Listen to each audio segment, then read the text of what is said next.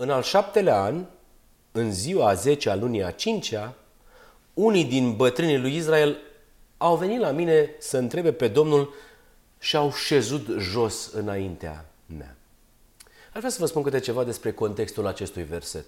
În Ezechiel 1 cu 1 aflăm că profetul și-a început lucrarea în al 30-lea an și foarte mulți cred că aici este vorba la al 30-lea an al vieții lui. Și vârsta era foarte însemnată pentru că uh, pentru tineretul evreu orice bărbat se considera a fi uh, ajuns la vârsta maturității. De asemenea, de subliniat că în cazul lui Ezechiel asta însemna că era anul în care uh, leviții puteau să-și înceapă serviciul la templu. El fiind, având pe tatăl său preot și fiind de pe linia lui preotului Tzadok, toată viața lui a fost antrenat de către tatăl său în toate lucrurile ca să devină uh, preot. Și la 30 de ani el ar fi trebuit să înceapă această lucrare. Știm că această întâlnire a lui Ezechiel cu Duhul lui Dumnezeu uh, a avut loc, se pare, uh, în al 30 an al vieții lui, deci când ar fi trebuit să-și înceapă lucrarea de, de, de preot în Babilon. Templul era distrus, iar el nu putea să activeze ca preot. Ba mai mult decât atât, Domnul îi spune, nu vei mai fi preot, cu alte cuvinte, vei fi profet și proroc, ceea ce este cam diferit de ceea ce era un preot. Iar despre preoții care ar fi trebuit să-i fie colegii lui, avea destule să le spună săracul Ezechiel. Uh, și gândiți-vă la perspectiva în care acei colegi ai lui, care s-au așteptat ca el să devină noul preot tânăr între ei, să înceapă acum să le spună despre urăciunile și despre păcatele și despre um, apostazia ascunsă de care erau direct răspunzători. Deci suntem în al 30-lea an. 30-lea an era foarte, al 30-lea an era foarte important, v-am spus. Domnul Iisus Hristos și Ioan Botezătorul și-au început lucrarea lor uh, pludi, uh, uh, publică. Uh, și este interesant să vezi toate legăturile acestea în viața lui Ezechiel. Uh, și evenimentul acesta, evenimentul acesta a fost unul profund pentru viața lui uh, uh, Ezechiel. Și abia acum recitim versetul acesta. Deci, în al șaptelea an, în ziua a zecea a lunii a cincea, unii din bătrânii lui Israel au venit la mine să întrebe pe Domnul și au șezut jos înaintea mea. Au venit să întrebe.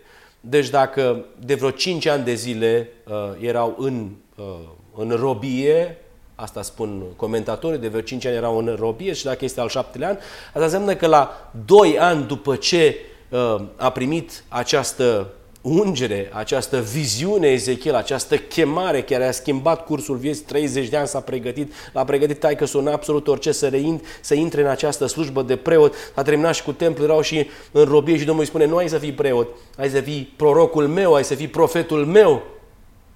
Deci la vreo 2 ani de zile, cam în 2 ani de zile, Ezechiel a putut să vorbească oamenilor de ce a fost alungată șechina, a putut să vorbească oamenilor despre diferite lucruri care se întâmplau acolo, despre urăciunile pe care le-au făcut, despre responsabilitatea pe care o aveau conducătorii care zideau un zid strâmb și îl temcuiau cu ipsos. Cam după vreo 2 ani de zile s-au uitat preoții care ar fi putut să fie colegii lui, ăia mai bătrâni, că erau niște bătrâni și au venit să, să vadă ce a zis Ezechiel acesta după 2 ani de la primirea vedenilor.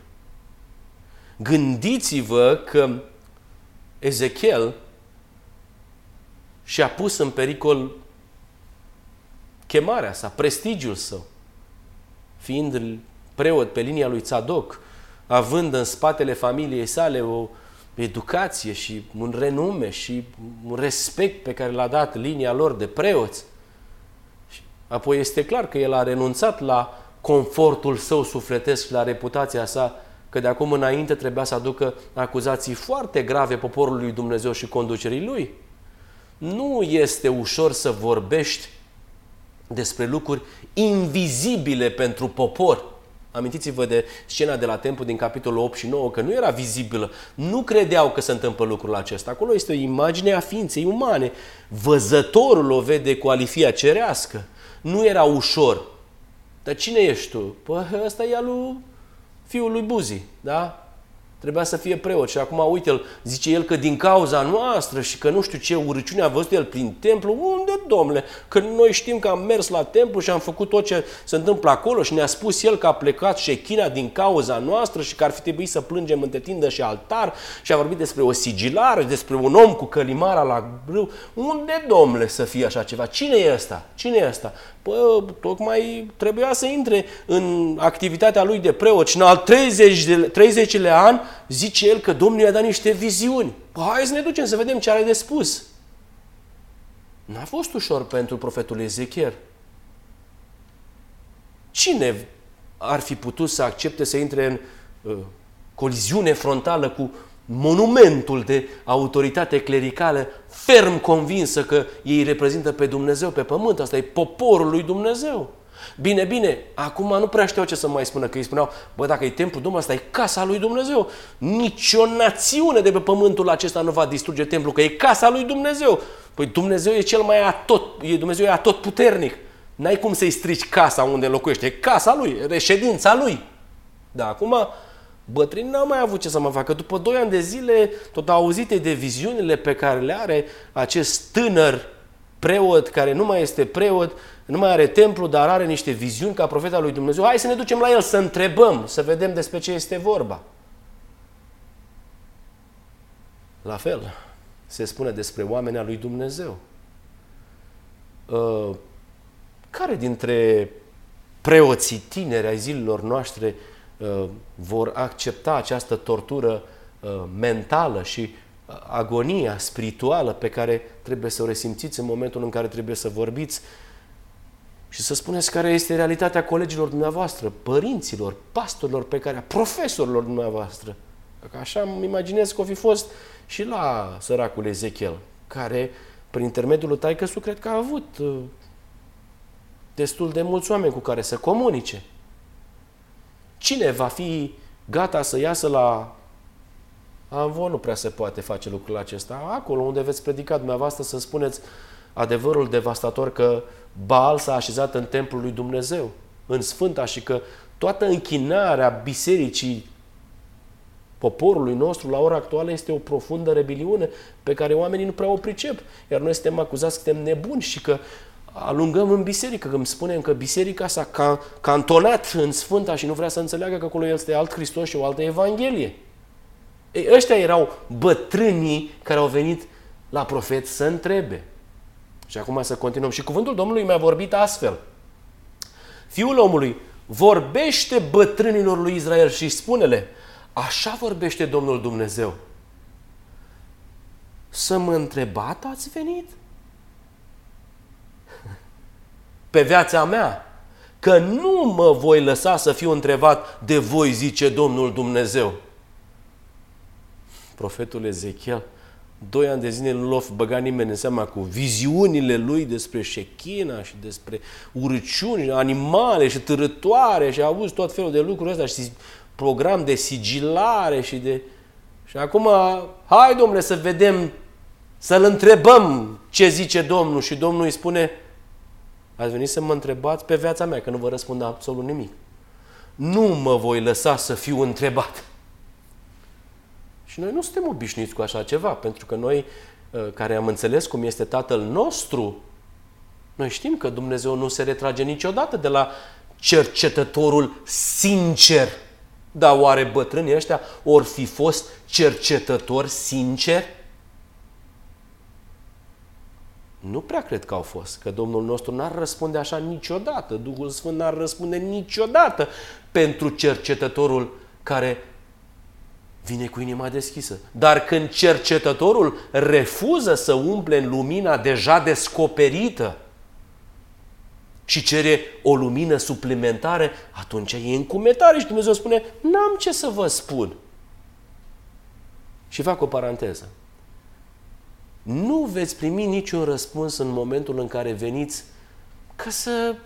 Ia să vă știu ce are de spus omul. Ah, foarte frumos. Mm, caracterul lui Dumnezeu. Oh, Solie 88, foarte interesant. Dar ei nu sunt uh, doritori să vadă ceva aici. Dacă se poate, să-ți spună că n-ai înțeles bine lucrul acesta. Să-ți spună că te-ai luat după ce nu trebuie și că te-a influențat nu știu ce persoană. Pe când, în partea cealaltă, într-un contrast masiv, stă oamenii care văd că ceva s-a întâmplat în 1888, cred că Duhul lui Dumnezeu a fost insultat, cred că acolo a fost adevăr, cred că ceea ce spune Dumnezeu prin sora White în privința viziunii tronurilor este adevărat.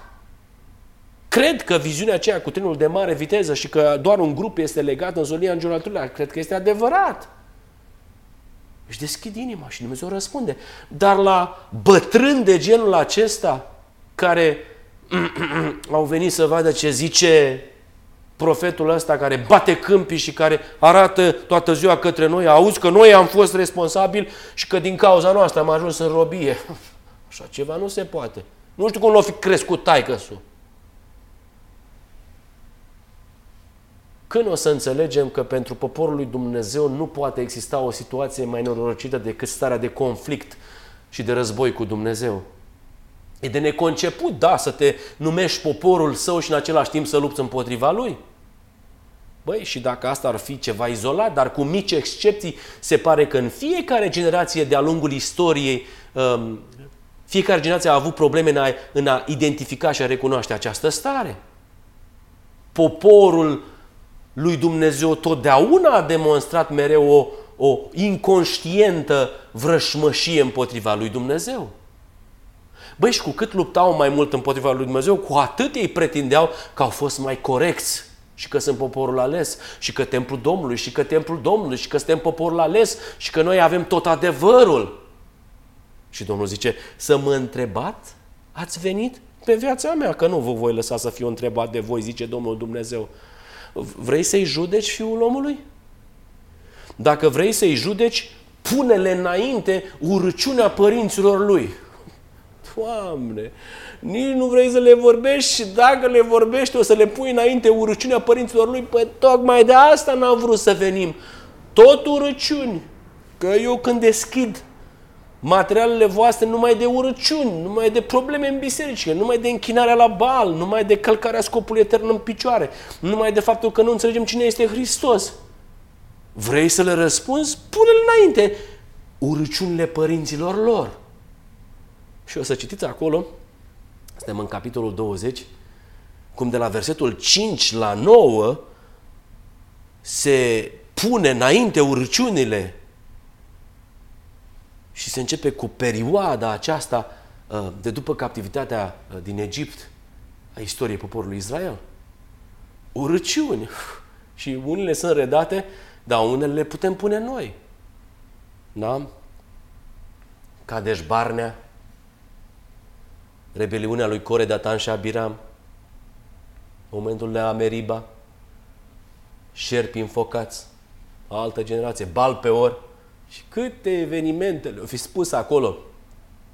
Și probabil că bătrânii stăteau așa cu mâinile îngrojate. Și ce vrea să spune Ezechiel cu treaba asta? Vezi că nu Ezechiel vrea să spună. Nu Ezechiel vrea să spună lucrul acesta. Vrea să spună nouă generație de astăzi, a bătrânilor care s-ar putea să vină să-L întrebe pe Dumnezeu, Doamne, o fi ceva adevăr în scopul etern al lui Dumnezeu? Bine, nu venim să întrebăm pe unul tânăr dintre fost de al nostru. Da, venim să te întrebăm pe tine. Da, Domnul spune, învățați-vă istoria, învățați-vă faptul că asta ați făcut de-a lungul timpului. o fac o paranteză. Eu când am primit această solie și când am început să înțeleg că asta nu este doar realitatea uh, veche a poporului, e realitatea noastră, dar e dovedită de ceea ce se întâmpla acolo. Când am înțeles Că ăsta e poporul lui Dumnezeu, nu mai era altul. Băi, nelegiurile lor sunt mai rele ca neamurilor de jur împrejur. Situația din timpul lui Ezechiel, situația din timpul lui Ieremia, situația din timpul lui Daniel, situația din timpul lui Isaia, situația din timpul profetului Moise. Toate acestea descoperă o istorie tristă de conflict între Dumnezeu și poporul său. Asta e lecția de căpătăi pe care trebuie să o învețe îngerul bisericii. Pune-le înainte urăciunile părinților lor. Și știți ceva? Dacă îngerul bisericii va veni cu atitudinea aceasta, cum și vine, vin la emisiune și spun, ah, viziunea tronurilor. Mm, nu e viziunea tronurilor. Solie 88. Am primit-o, e îndreptățirea prin credință. Părtășia de natură divină. E în Dumnezeire. Ispășirea. Nu. Ăștia calcă pe cruce. Ăștia cred că Isus Hristos a fost un simplu om. Și minciunile continuă. Dar haideți să facem lucrarea asta pentru bătrânii care or fi serioși, pentru oamenii serioși, de oamenii maturi din biserica noastră, care ascultă de ceea ce spune Dumnezeu aici. Pune înainte urăciunea părinților lor. Ce ați spune dacă am vorbit noi despre urăciunile părinților poporului nostru? Păi ce, frate, există istorie de urăciune a poporului nostru în 170 de ani, când istoria noastră este una triumfalistă, în care de la câțiva oameni dezamăgiți am ajuns să avem milioane de oameni, avem spitale, avem universități, avem construcții. Lasă urăciuni. Ce sunt urăciuni? Și vine Ezechiel în timpul nostru și spune, sunt urăciuni grave de tot. Nu putem să trecem mai departe fără să vedem istoria aceasta. Și nu cred că există cercetător al istoriei noastre denominaționale care să nu se fie aplecat măcar asupra momentului 1888. Cu rușine spun că eu am făcut-o târziu în viață pentru că n-am știut despre ce este cu adevărat. M-am luat după raportul istoric dat de bătrânii noștri și am zis că acolo a fost o accentuare a neprihănirii prin credință și nimic mai mult. Nici măcar nu m-am uitat la ce a spus profetul care a fost martor ocular acolo. Bun. Se știe câte ceva. Sunt simple amatori, sunt savanți cu renume. Toți văd că ceva s-a întâmplat în episodul de la Minneapolis 1888. Și nu cred că există un eveniment al istoriei noastre care să stârnească interes și să producă stări conflictuale mai mult decât această faimoasă sesiune. Dar să fie o urăciune care merită să fie adusă înaintea bătrânilor? Eu zic că da. De asemenea, nu cred că, exist, că există eveniment care să producă o fragmentare mai serioasă decât acesta. Poporul nostru nu mai știe unde să asculte și pe cine să creadă. Pentru că istoricii contemporani insistă că solia este cunoscută și că a fost primită și că nu poate fi vorba de nicio lepădare a soliei lui Dumnezeu în 1888. E, chiar dacă Duhul Sfânt spune pe zeci de pagini că nu este așa. De cealaltă parte, cel mai credibil martor ocular pretinde că solia a fost respinsă că lumina care lumina, care urma să lumineze întreg pământul cu slava ei a fost împedicată să ajungă la popor și că Hristos ar fi fost răstignit în, din nou dacă apărea uh, în persoană la acea sesiune. Ce faceți dumneavoastră cu cele două păreri? Și în cântărirea mea între aceste două poziții majore există o largă diversitate de păreri, uh, fiecare vin cu impresiile lor, cu concluziile lor și cu luările lor de poziții în bisericile lor. Dar unde e adevărul? Cam cum ar vorbi profetul Ezechiel? Pe cine ar trebui să creadă poporul? Și eu zic să nu ne ascultați pe noi.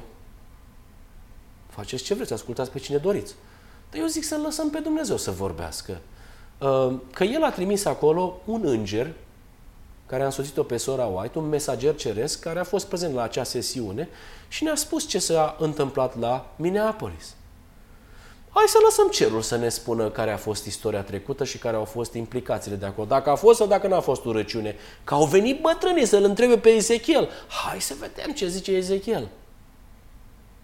Eu zic că ar fi bine să luați declarațiile îngerului acela prezent în foarte, în serios, noi așa face. Chiar nu vreți dumneavoastră din toată această tevatură să aflați care este părerea lui Dumnezeu despre ce s-a întâmplat acolo? Cum se vede din cer solia 1888, nu din cărțile bătrânilor de la conferința generală și de la Andrews University. Ascultați ce spune. Când veți fi luminați de Duhul Sfânt, veți vedea toată urăciunea de la Minneapolis așa cum este ea. Urăciune? Urăciune. Nu o spune sora White, o spune Dumnezeu. Așa cum o vede Dumnezeu. Așa cum o vede Dumnezeu. Ați avut toate dovezile de care era nevoie că Domnul lucra prin frații Wagner și Jones, dar nu ați vrut să primiți lumina.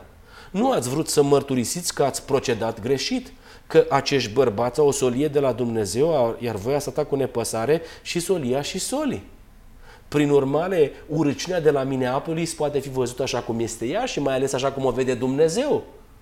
Cum o vede Dumnezeu? E important de știut? Merită aflat? Sau noi suntem mulțumiți cu ceea ce spun istoricii despre ea? Cum reacționează dumneavoastră în fața perspectivei lui Dumnezeu? Cheia continuă. Niciodată nu am văzut în mijlocul poporului nostru o asemenea mulțumire de sine și indispoziție de a accepta și a recunoaște lumina, așa cum s-a întâmplat la Minneapolis. Așa o fi fost și când săracul Ezechiel, după 2 ani, 7 ani de, de, de, de robie, 2 ani de la primirea viziunii sale de chemare, a venit bătrân la el și zice, urăciuni să vă spun despre părinții voștri, că se leagă pe o întreagă linie genetică, de la cap până la coadă, de, de împotrivire, care culminează cu voi. Hmm, îți vine să mai stai, să mai asculți? Bă, uitați cum reacționați dumneavoastră când le vedeți acum despre istoria noastră. De asta Bunul Dumnezeu a spus, pe viața mea ce să vă răspund? Vrei să-i judeci? Spune-le care le este istoria, dacă vreți să vă treziți. Așadar, observați că există o infinitate de opinii despre ce a fost la Minneapolis. Cerul spune că e urăciune. Noi spunem că e o mare victorie. Cum vede Dumnezeu? Cum vede Dumnezeu? Că eu m-am uitat prin cărțile noastre și niciuna nu vorbește despre cum se vede în cer ticăloșia petrecută acolo, care este evaluarea cerului și care sunt consecințele acelei evaluări. Și eu spun că ăsta este unul dintre principalele motive pentru care Biserica Adventistă de ziua șaptea nu se poate pocăi și astfel să permită bisericii să iasă din impasul la Odicean care ne bântuie de peste un secol.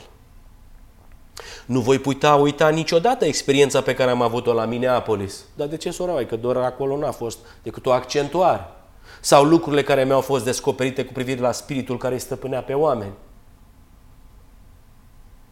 la cuvintele rostite sau acțiunile întreprise în ascultare de puterile răului. La acea întâlnire ei au fost însuflețiți de un alt spirit. Oare cine o fi?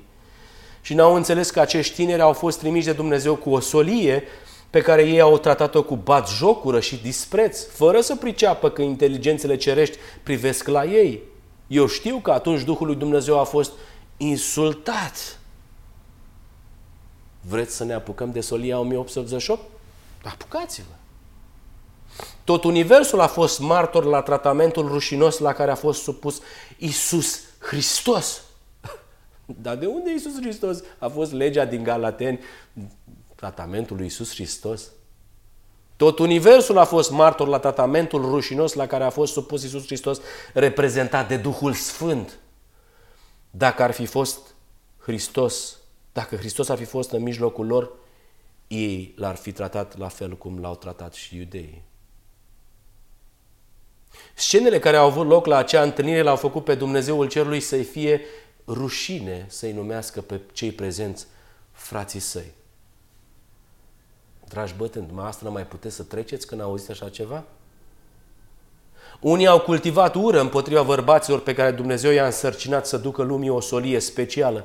Ei au început la Minneapolis această lucrare satanică, mai târziu când au văzut și au simțit demonstrația Duhului Sfânt că solia este de la Dumnezeu, au urât-o și mai mult, căci era o mărturie împotriva lor. Ce ziceți, dragi bătrâni?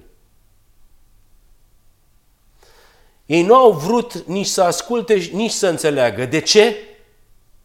Ca să nu fie convertiți și să fie obligați să recunoască că toate ideile lor erau greșite. Toate? Erau prea mândri să facă așa și de aceea au persistat în lepădarea sfatului lui Dumnezeu și în lepădarea dovezilor și luminii pe care au avut-o. Vedeți că doar citez de aici. Nimic nu este de la mine. În continuare, Dumnezeu v-a trimis o solie pe care dorește să o primiți. O solie de speranță, lumină și mângâiere pentru poporul său. Nu este datoria voastră să alegeți canalul prin care trebuie să vină ea. Domnul dorește să vindece rănile oilor și miilor turmei sale prin alifia cerească adevărului că Hristos era neprihănirea noastră. Oile care trebuie hrănite sunt împrăștiate pe munții lui Israel. Ele mor de foame, înghițând teorii uscate în mijlocul Babilonului. Asta e de la mine. Chiar oamenii care trebuiau să fie în alertă spre a vedea nevoile poporului, îngerul bisericii, ca să fie pregătită calea Domnului, au interceptat lumina trimisă de Dumnezeu poporului său și au respins solia Harului Vindecător. Limbajul sufletului vostru a fost, sunt bogat, m-am îmbogățit și nu duc lipsă de nimic. Nu ne spune nouă despre urciunile istoriei noastre. Asta este părerea lui Dumnezeu. Pune-le înainte urăciunile lor.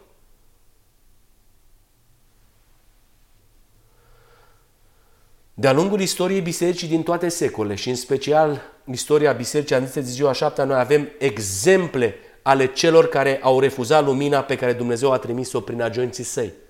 Respingând solia pe care o trimite El, voi respingeți pe Hristos. Făcând așa, vă așezați sub controlul prințului întunericului. Dumnezeu a trimis poporului său solii de lumină, care ar fi fost un medicament vindecător dacă erau primite de ei. Dar voi nu ați primit lumina, ca și bărbații din Nazaret. Că istoria răzvrătirii este aceeași. Revolta lui Coredatan și Abiram. Ah, nu uitați că este și comparată istoria din 1888 cu revolta lui Coredatan și Abiram. Parcă bătrânii aia care au venit în Ezechiel 20 să vorbească cu profetul Ezechiel, parcă ar fi profeții din timp, parcă ar fi bătrâni din timpul nostru, nu vi se pare?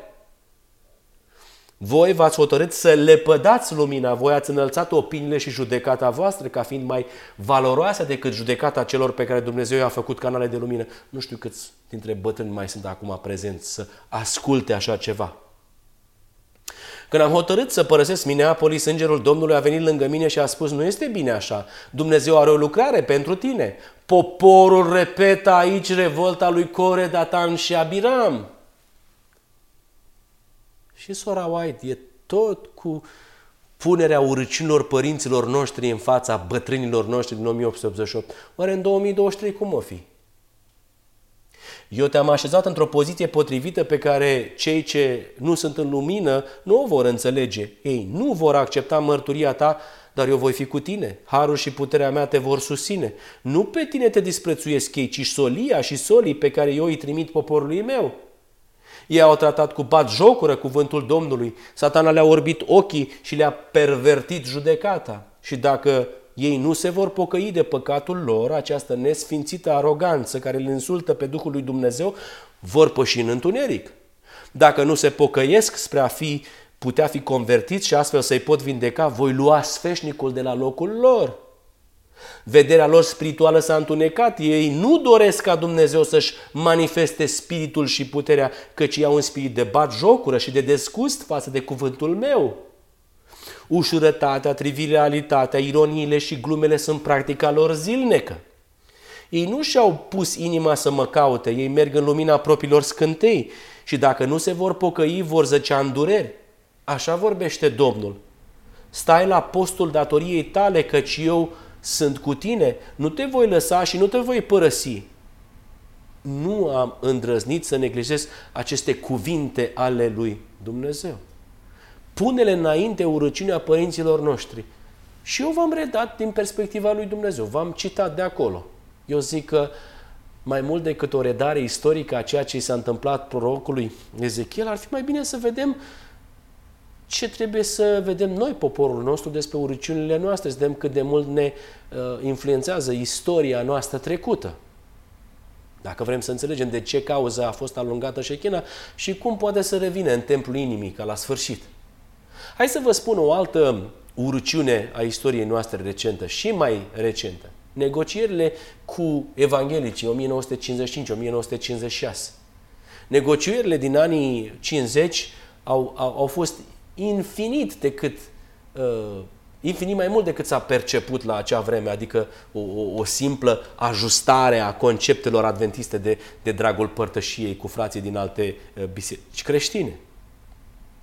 Noi spunem că acolo s-a desfășurat un plan complex și urmărit sistematic de a întinde așa o, o, o luntre teologică peste prăpastia dintre adevăr și eroare, astfel ca rămășița uh, Uh, aceasta potențial capabilă să lumineze pământul cu slava lui Dumnezeu să fie jefuită și de ultimele adevăruri esențiale, ultimele fărâme de energie care mai existat după respingerea și după urăciunea care a avut loc în 1888. Satana a venit cu a doua lovitură celebră care ne influențează astăzi ca membri. Scopul satanei în negocierile cu evanghelici a fost ca întreaga denominațiune, denominațiune să fie aduse în protestantismul popular de unde plecase în 1844 și ghișce, a reușit sau nu a reușit? A adus, este la ora actuală Biserica Adventistă complet în tranșeele protestantismului popular din care a pășit afară în 1844? Au rămas ei cu același Hristos, au rămas ei cu aceeași ispășire, au rămas cu socotit neprihănit și cu faptul că nu va exista nicio generație fără de păcat? Au călcat în picioare doctrina sanctuarului? S-a întâmplat, fraților. Vedeți acum cum prăfuita viziunea a tronurilor ni se dovedește că a fost cuvântul lui Dumnezeu? Urăciunile noastre ne-au fost puse din punct de vedere profetic? Când după 1888 a început marele pelerinaj din, de la tronul din Sfânta Sfintelor către Sfânta, așa cum a spus profeția, zic eu, care insista că unul câte unul se întorceau la, la, la sola Scriptura, sola Grația, sola Fide, la îndreptățirea prin credință a bisericilor populare, care nu cu mult timp în urmă le-au părăsit și asta a apreciat Dumnezeu. Și n-a apărut după aceea manualul de căpătâi, întrebări despre doctrine, întrebări despre doctrine, question on doctrines, care a devenit platforma teologică pentru generații de pastori adventiști. Iar revista Ministry, special uh, concepută pentru pastorii conferințe generale, care a început să publice masiv articole uh, în care doctrinele adventiste erau subminate și în acord cu linia uh, uh, urmărită de uh, Question on Doctrine. Și uite așa, generații de pastori educați sub umbra teologiei Question on Doctrine ca urmare a negocierilor cu evanghelicii au eliminat complet pre, uh, predicarea despre doctrina sanctuarului. Uh, au călcat în picioare natura păcatului și conceptele esențiale despre neprihănire, despre judecată, despre ziua ispășirii, despre părtășia de natură divină, despre nunta mielului. Unul câte unul. Vrei să-i judeci fiul omului? Dacă vrei să-i judeci, pune-le înainte urăciunile părinților lor. Și am văzut urăciunea de la 1888, urăciunea de la anilor 50, și în concluzie, eforturile de a demonstra că suntem ca toate neamurile, zic eu că a marcat cam toată istoria noastră de neonațională de după 1888. Și am negat sistematic și am ajuns în robie. Și profetul Ezechiel, Ellen White ne-a spus în viziunea tronilor, ne-a spus despre lucrurile acestea. Și uite așa, am călcat în picioare tot ceea ce ne-a făcut un popor. O corectă înțelegere a întrupării lui Isus Hristos ca fiind Fiul omului, om părtaș de natură divină, doctrina sanctuarului care are în centrul Marea Zei spășirii finale, darul profetic prin care am călcat în picioare uh, și nu ne mai interesează ce spune profetul Elen Noai, noi rămânem cu istoricii noștri, nu ne ducem noi acum. Acum bătrânii au mai venit atunci în timpul Ezechiel, dar ai noștri nici nu se uită la așa ceva.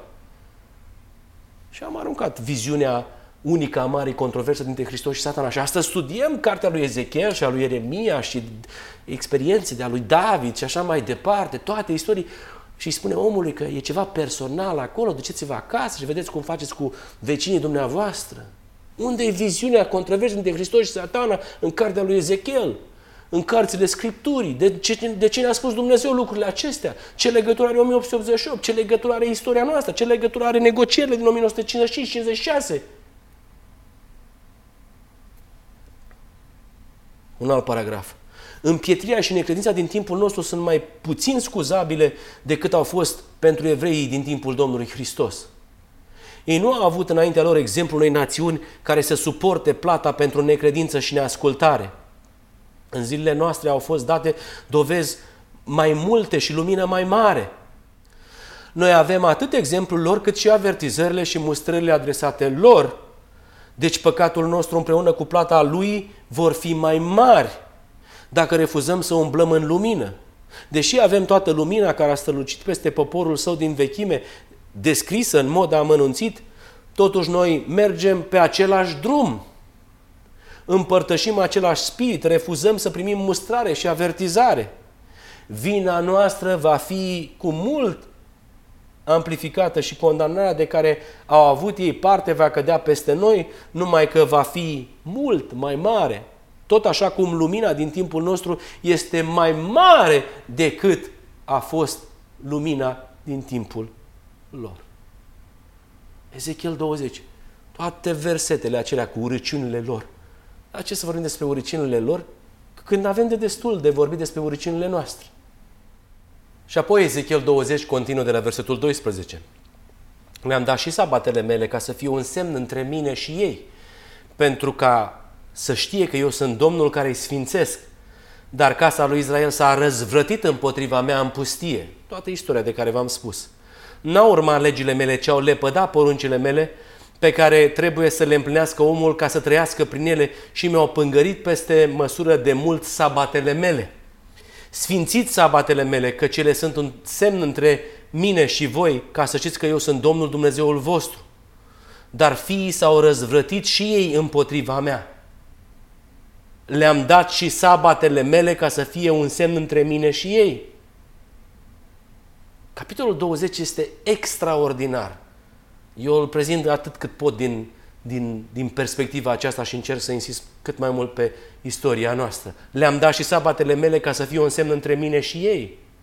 Când o să înțelegem, dragi oameni care compuneți poporul lui Dumnezeu, că o dihnă adevărată vine din înțelegerea faptului că Domnul ne sfințește, adică, adică ne aduce din nou la ispășire, în legământul său cel veșnic, spre a obține rasa umană așa cum a proiectat-o El în Eden. Când o să înțelegem că odihna Domnului noi înseamnă realizarea scopului etern prin participarea la nuntă? Care este uh, poziția actuală a bisericii noastre cu privire la sabatul Domnului? Care este? Păi noi, adventiștii, de ziua șapte am învățat că ziua șapte începe de vineri seara, la apus până sâmbătă seara. Ceea ce este corect, asta este ziua Domnului. Și apoi noi spunem că uh, celelalte religii și denominațiuni trebuie să o respecte, pentru că este porunca lui Dumnezeu. Și am început să înconjurăm Marea și Uscatul și să facem tot felul de uh, evangelizări și să spunem că ăsta este semnul distinctiv uh, pentru, dintre cei care vor sluji fiare și cei care vor sluji lui Dumnezeu, adevăratul Dumnezeu, despre închinare. Oare acesta să fie uh, semnul, ăsta să fie adevărul, doar păzirea uh, acestor 24 de ore pe săptămână? Asta este spărtura care să fi fost făcută în legea lui Dumnezeu, faptul că oamenii de pământ trebuie să se întoarcă la păzirea zilei a șaptea și atâta tot, asta să fie o dignă. Atât cere Dumnezeu. 24 de ore pe săptămână și alea cum le ținem și cum le facem, trăite cu respect,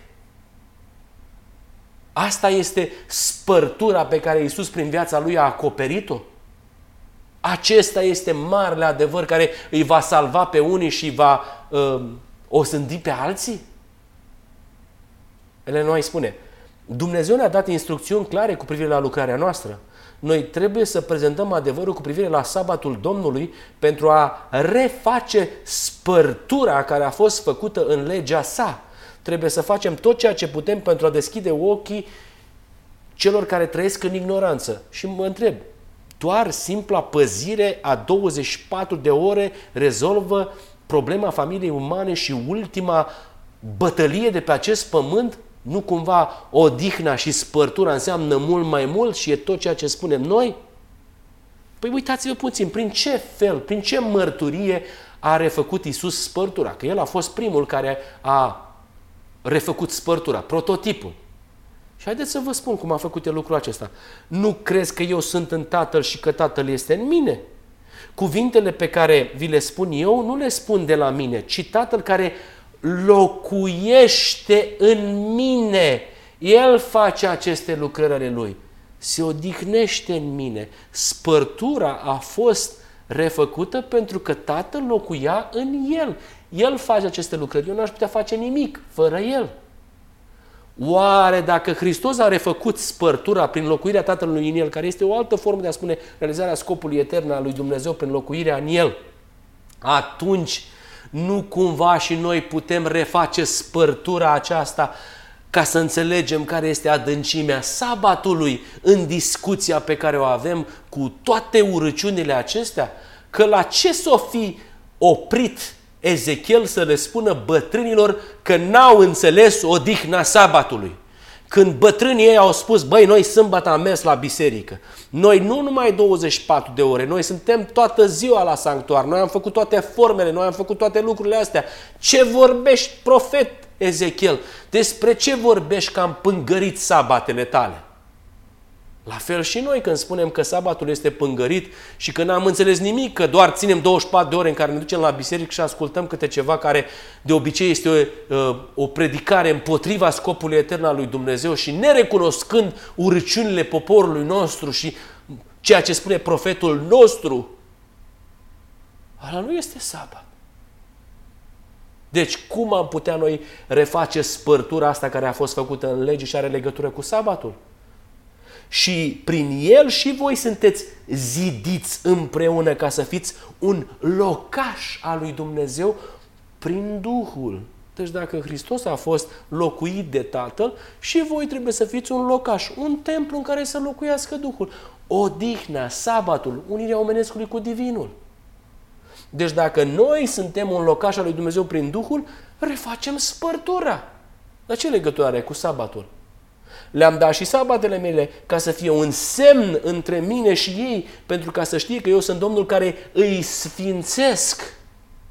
Sabatul este un semn că Dumnezeu ne-a sfințit. Și cum ne sfințește Dumnezeu?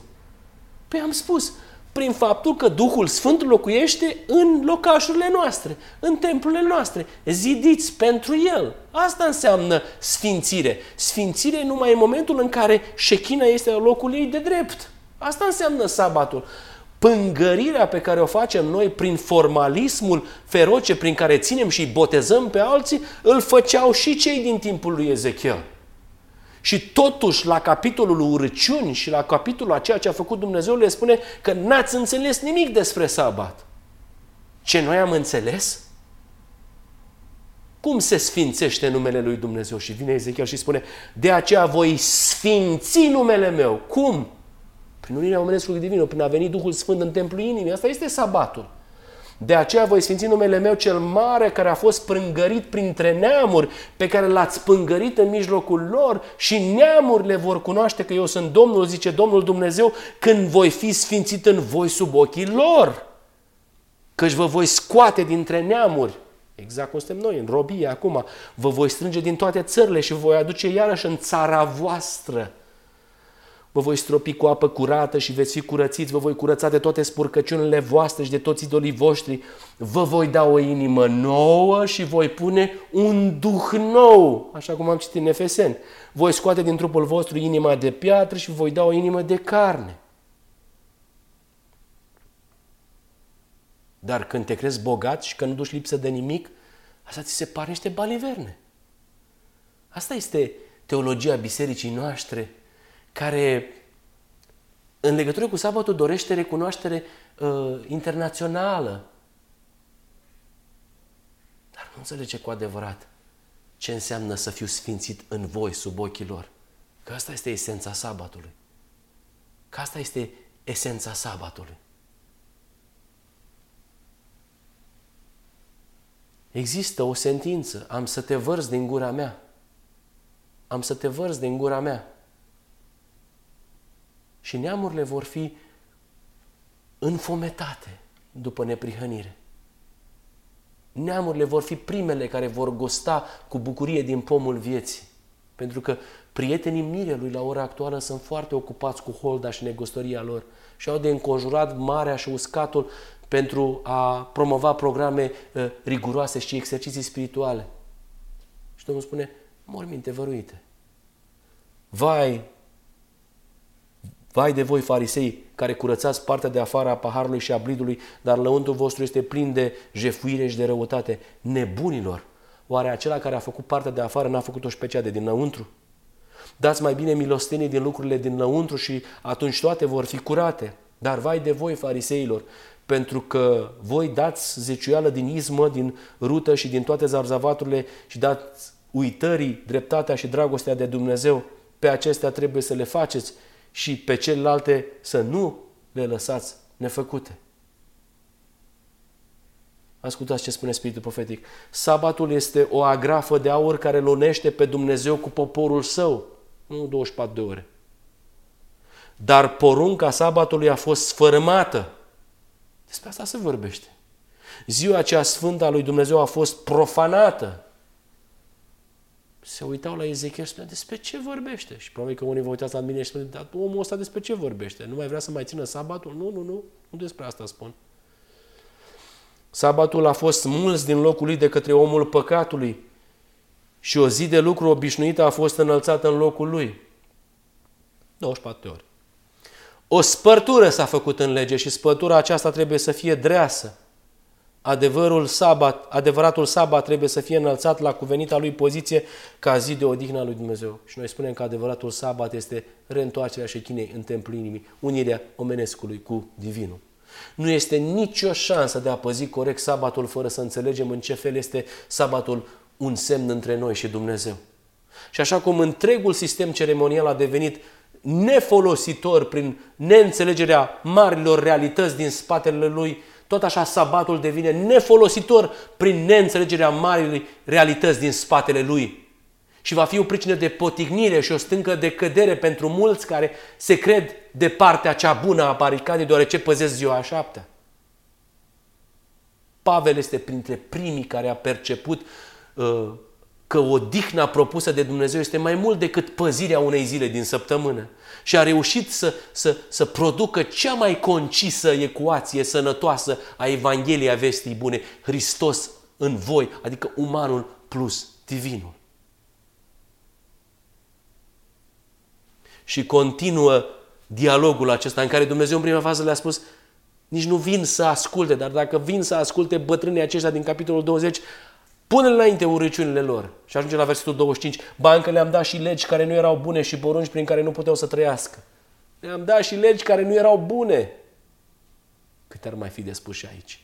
De aceea Fiul omului vorbește casei lui Israel și spune-le, așa vorbește Domnul Dumnezeu, părinții voștri m-au batjocorit și mai mult, arătându-se necădincioși față de mine. Nu veți vedea împlinindu-se uh, ce vă închipuiți când ziceți vrem să fim ca neamurile, ca familiile celorlalte țări, vrem să slujim lemnului și pietrei. Ați văzut ce s-a întâmplat în 88 și în negocierile cu evanghelici. Am ajuns și noi să slujim ca și ei. Același Dumnezeu, aceeași Evanghelie, aceeași spășire, doar că dăm o zi de 24 de ore. Și am pierdut și împlinirea sabatului și a sanctuarului și a soliei neprihănirii lui Hristos și a neprihănirii instalate în noi. Am pierdut toate lucrurile acestea. Vrem să fim ca neamurile. Pe viața mea, zice Domnul Dumnezeu, că eu însumi voi fi împărat peste voi cu mână tare și cu braț întins și vărsându-mi urgia. Vă voi scoate din mijlocul popoarelor și vă voi strânge din țările în care v-am risipit cu mână tare și cu braț întins și vărsându-mi urgia. Vă voi trece pe sub toiac și vă voi pune sub mustrarea legământului. E bine să fii sub mustrarea legământului. E bine să vezi cum am trăit în vechiul legământ până acum. E bine să ni se pună istoria urăciunilor noastre. E bine să înțelegem ce s-a întâmplat în 1888. Și vreau să spun, fac o paranteză. Nimeni nu poate să priceapă solia neprihănirii lui Hristos dacă nu acceptă ceea ce s-a întâmplat în 1888. Nu se poate! Și în același timp, oricine deschide cu inima des... oricine vine cu inima deschisă să înțeleagă ce s-a întâmplat la Minneapolis în 1888, va vedea că acolo a fost doar începutul și va vedea creșterea luminii crescând a soliei îngerului al treilea și dacă va merge pas la pas, va ajunge să înțeleagă cu adevărat spărtura și oferta lui Dumnezeu. Tare bine să trăim sub mustrarea legământului această mustrare a legământului. Voi deosebi dintre voi pe cei îndărătni și pe cei ce nu sunt credincioși. Îi voi scoate din țară în care sunt străini, dar nu vor merge iarăși în țara lui Israel. vreți cealaltă opoziție, poziție, luați-o, dar asta se va întâmpla. Și veți ști că eu sunt Domnul. Acum casa lui Israel, așa vorbește Domnul Dumnezeu. Duceți-vă și slujeți fiecare la idolii voștri. Fiecare cu școala voastră și cu ceea ce credeți voi. După aceea, mă veți asculta negreșit și nu veți mai pângări numele meu cel sfânt cu darurile voastre de mâncare și cu idolii voștri. Căci pe muntele meu cel sfânt, pe muntele meu cel înalt al lui Israel, zice Domnul Dumnezeu, acolo îmi va sluji toată casa lui Israel. Toți cei ce vor fi în țară, acolo îi voi primi cu bunăvoință, voi cere darurile voastre de mâncare, cele din tâi roade din darurile voastre și tot ce îmi veți închina. Vă voi primi ca pe niște miresme cu miros plăcut după ce vă voi scoate din mijlocul popoarelor și vă voi strânge din țări în țările în care sunteți risipiți și voi fi sfințit de voi înaintea neamurilor. Și veți ști că eu sunt Domnul când vă voi aduce înapoi în țara lui Israel, în țara pe care o jurasem că o voi da părinților voștri.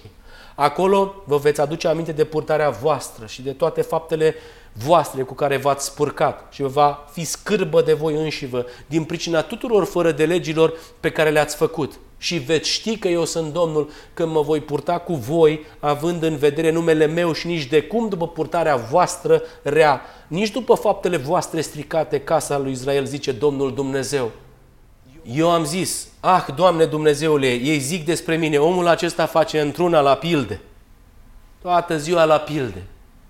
Și ați văzut că această prezentare a avut destule pilde și destul mesaj care să vorbească în linia profetului Ezechiel. Oamenii doreau să evite aplicarea profeției la ei și își spuneau că vine pilde și vorbește și spune despre lucruri pe care nu înțelegem și e obscur și prezindeau că nu înțeleg. Eu nu înțeleg ce spune fratele ăsta. Și în final aș vrea să fac un apel care se regăsește atât de bine într-un paragraf al spiritului profetic. Când a privit de pe culmea muntelui măslinilor, Domnul Hristos a văzut că starea aceasta de lucruri există în fiecare biserică. Avertizările se revarsă către toți cei care umblă pe calea locuitorilor Ierusalimului, care avuseseră atâta lumină. Oamenii aceștia ne stau înainte ca avertizare. Lepădând avertizmentele lui Dumnezeu în aceste timpuri ale noastre, oamenii repetă păcatul Ierusalimului. Domnul vede ceea ce omul nu vede și nu va vedea. El a făcut tot ce putea face Dumnezeu. El a făcut să fulgere lumina pe dinaintea ochilor poporului pentru ca păcatele lui să nu ajungă la hotarul de unde nu se mai poate simți căința.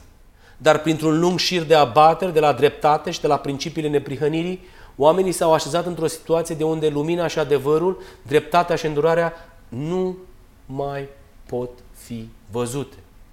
Purtarea aceasta a ajuns să devină o parte din însăși natura lor. Îi invit pe toți cei care s-au unit într-un fel de purtare care este greșită ca principii să facă o reformă hotărâtă și după aceea să umble smeriți cu Dumnezeu.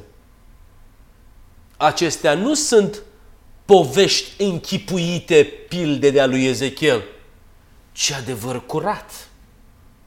Întreb din nou, de care parte stați?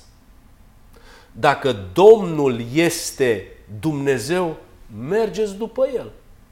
Iar dacă este Baal, mergeți după Baal.